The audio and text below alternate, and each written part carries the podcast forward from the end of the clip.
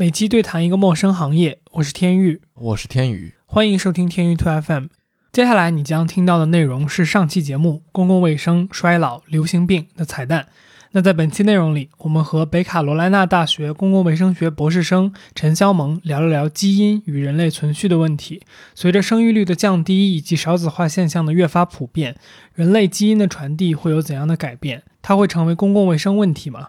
那这段对话是相对比较发散的讨论，它不代表绝对的科学立场，但希望可以提供一个有趣的思考与视角。那我们话不多说，直接进入主题。我有一个突然在这儿想起来的，我原来跟大白讨论过的一个问题。嗯，我觉得可能跟咱们聊的专业不是特别对口，所以这这个部分你回答不用负责任，就是我先替你说了。但是我还是挺想聊一下这个问题的，就是因为我们现在都在说这个社会老龄化、生育率降低等等，这个是一个问题，对吧？嗯，但是就刚才我们在聊这个事儿的时候，我在想，OK，人的预期寿命在变长，每一个个体的对于。因为科技进步也好，或者说因为经济发展也好，对于这个社会也好，或者说对于这个世界也好，你的影响相对性的是在提高的。嗯，呃，是吗？我觉得相对吧，就是你你毕竟就是说你花一点钱，然后能牵动的这个产业链的一个动作，其实还是相对来说比较大的，就是这个影响的范围，或者说你现在。至少你可以买一个烟花爆竹，是吧？或者说你花钱买一堆烟花爆竹，你放一放，那你就能污污染一下空气。在哪儿？在哪儿买？呃，这这你不能问我，这个这我不负责。反正我就是这么个意思，你听懂了就就行。然后，所以我就在想，就是说，就是我们的生育率降低，是不是在某种角度上讲，也是一个就是自然的现象，就是它是。基因里边的某一种自然的控制机制，就是说，这个每一个个体它的生命变长了，或者是它的影响力变强了，所以你就在一个自然的角度，或者说一个自然界的角度来说，你不需要这么多的某一种个体，就是可能这一个生物整个的生存策策略就是有一个调整。像你刚才讲到，就是说，呃，可能早些年的时候，大家会去生更多小孩儿。然后这个目的是因为大家可能虽然不愿意承认，但是有一定预期，就是说这个不是每一个小孩都能活到成年，他可能会因为各种各样的疾病在中间出现问题。但是那我们现在一个儿童成长成一个成年人，并且就是相对有一个比较正常平均寿命的几率是越来越高的嘛。然后所以就是感觉整个这个物种的生存策略就从就是多生变成了 优生。呃，当然就这这个可能扯得有点远了，老优生学了。这个 往往回拉一下，就是呃，回到我们原原来聊的这个话题上，比如说这个从公共卫生的角度上来讲，会不会考虑这样的问题，或者说这样的一个思路，你们怎么看？这个思路我倒是第一次听说呢。哦，我觉得。我觉得更多的是应该是随着经济的发展，就是因为经济的发展和其他的就是医疗手段的进步、科技的进步，它都是一个共同发生的一个事件事件嘛。嗯，你在经济发展的过程中，可能人更多的会看到更多的可能性，比如说他们希望去追求更好的工作或者教育的机会。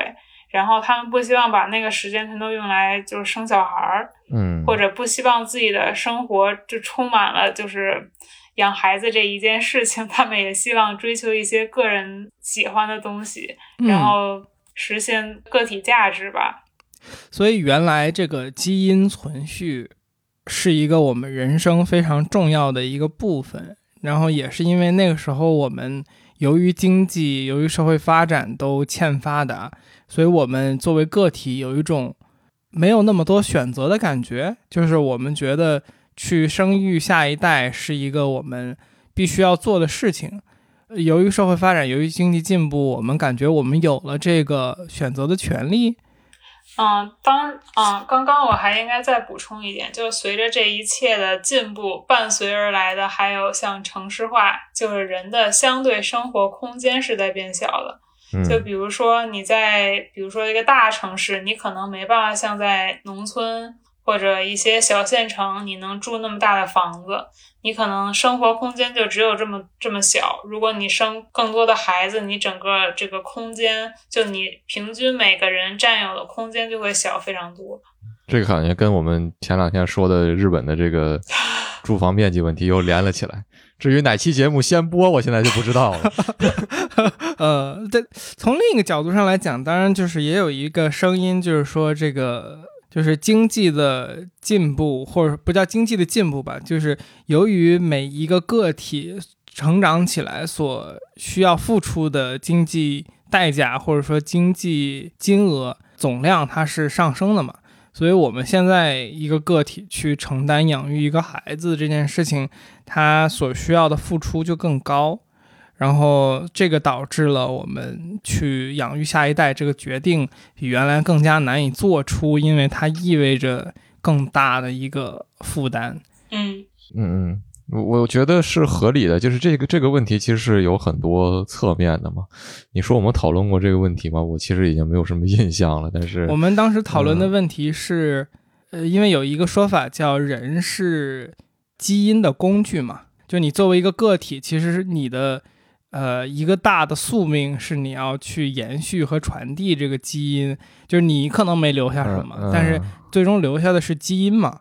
然后当时我们聊的话题是说。这个人在现在这个当代社会的发展之后，呃，居然做出了一种选择，叫做我我不生小孩儿。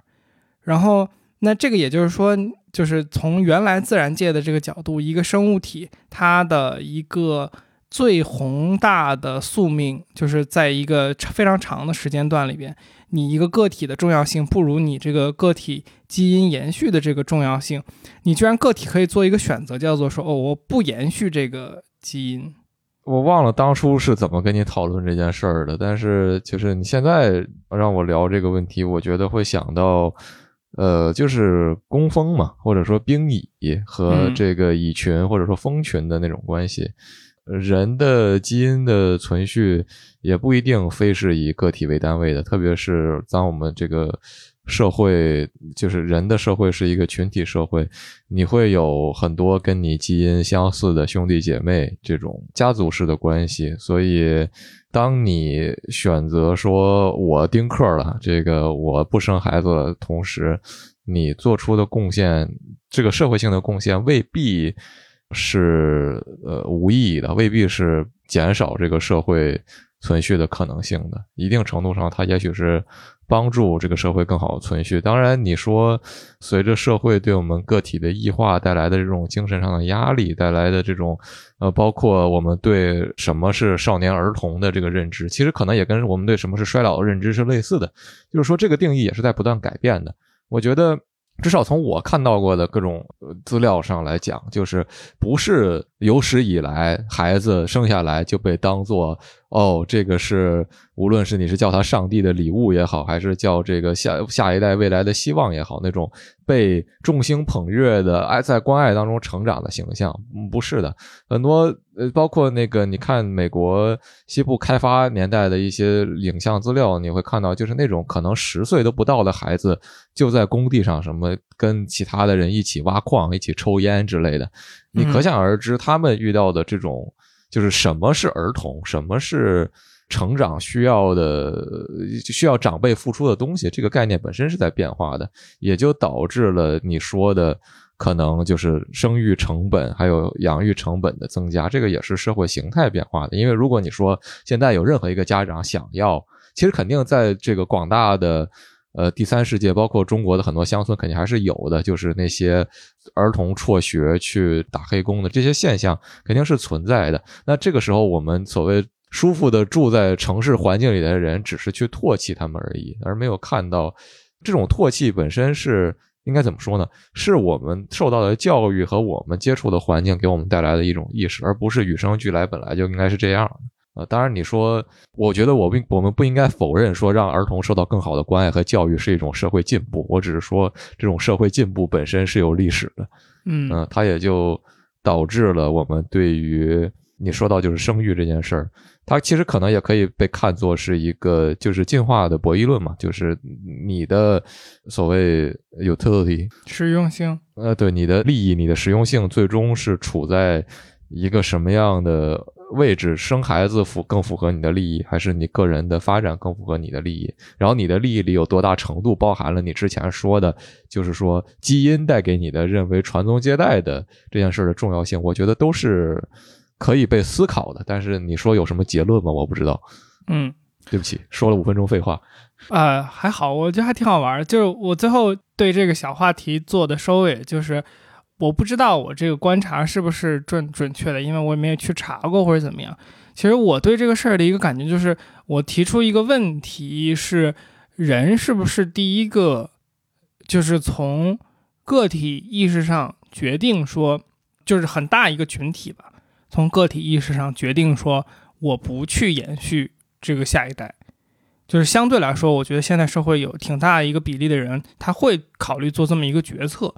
那如果就是说绝大部分的生物，呃，或者说绝大部分的物种没有做过这种选择，就是从个体层面上没有做过这种选择的话，我就会觉得这个问题本身是一个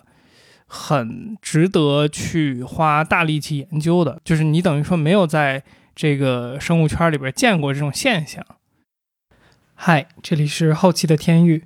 基因和低生育率这类话题肯定不是我们在一期彩蛋中可以聊明白的，但是它确实是一个非常非常重要的议题。那不知道你觉得当今人类存续面临的挑战是什么？你怎么看待现在低生育率对于未来的影响？欢迎在评论区一起交流，说不定你的评论也会启发到其他的人。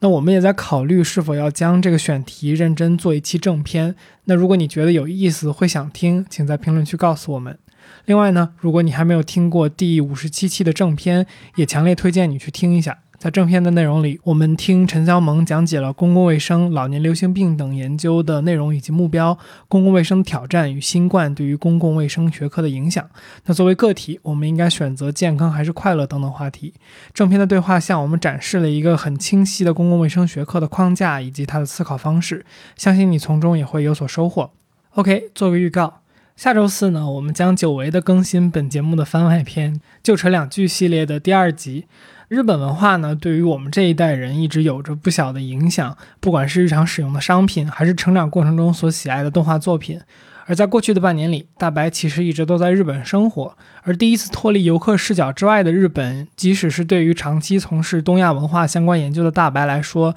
其实也是十分的陌生。同时呢，我们也邀请了两位生活在日本的新老朋友：特摄研究者、哔哩哔哩认证新星 UP 主封建九七郎，以及漫画编辑 Amy，来一起聊了聊在日本生活的经验，观察日本独特的社会现状，以及我们从各个学科背景之下的观点与讨论。下期节目充斥着各种好笑的故事、段子和从他们之中引申出来的讨论，相信在欢乐之余，你也会从中获取一些价值。那如果你是新朋友，给你讲一下这个系列的由来。我和天宇在十多年前刚认识不久的时候，曾经在一次旅行中连续几天彻夜漫谈，也是因此建立了深厚的友谊。多年过去了，我们依然是这种聊着聊着就会忘了时间的朋友。有时间吗？就扯两句。基本上是我们这种对话的开始，但是这种对话一般一个小时之内都是打不住的，所以在就是两句中，我和大白将会更多的一起聊一聊我们所熟悉的领域，或者是我们所经历的值得探讨的事情和问题。啊，如果你听过我们最早几期节目的话，也许你会找回那会儿的感觉。好了，那如果你对下期节目感兴趣的话，就关注一下我们吧。下周四我们会准时更新。也欢迎你加入天域兔 FM 的听友群，和我们一起直接聊天儿。请在微信搜索好友 ID 天域兔 FM，拼音的天域，阿拉伯数字当二，再加上 FM，记得是添加微信好友，不是公众号，然后备注一下来聊天儿，我们会尽快把你拉到群里。最后，如果你觉得我们的节目做得还不错，或是你从中得到了一些启发，请关注、点赞、评论。或是把我们的节目转发给你的朋友，说不定你的转发和评论也能启发到其他的人，这对我们做节目也有非常非常大的帮助。特别谢谢你，下周见。